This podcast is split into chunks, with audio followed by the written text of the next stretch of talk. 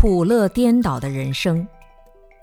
人生是一个很大的概念，古今中外，人类社会出现的任何一件事都属于人生的事情。我们在生活道路上所有的努力，也都是围绕着人生去努力的。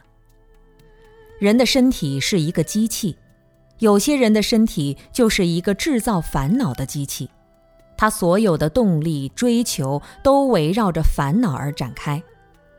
也有一些人的身体是智慧的机器，他在这个世界给自己和他人留下了一段美好的风光。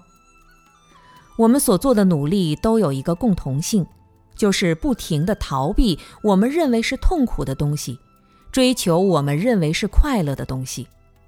我们的起心动念都是在追求快乐、逃避痛苦上。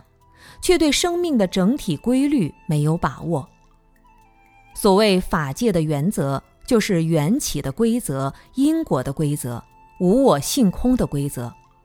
我们对这个真理没有把握，而我们认为的快乐和痛苦，往往又是颠倒的，常常会把快乐当成痛苦来处理，把痛苦当成快乐来处理。因此，人与人互相之间不能包容，不能理解。我们看看人生路上的那些颠倒，杀生、吃肉、伤害众生，这些本身是痛苦的。但你去饭店里看看，一天多少生灵被人吃掉了，他们还吃得津津有味，以为不这样简直就不像正常人。吃素是正常的，不会伤害任何一个众生，但是他们觉得吃素实在是太苦了。现实人生路上，你争我夺带来的痛苦结果，往往源于最初认识上的错误。所以，我们要舍弃什么，追求什么，要静下来思考一下。我们正法的标准就是不伤害自己，也不伤害别人。由于在认识上把快乐和痛苦的位置颠倒了，我们的人生也颠倒了。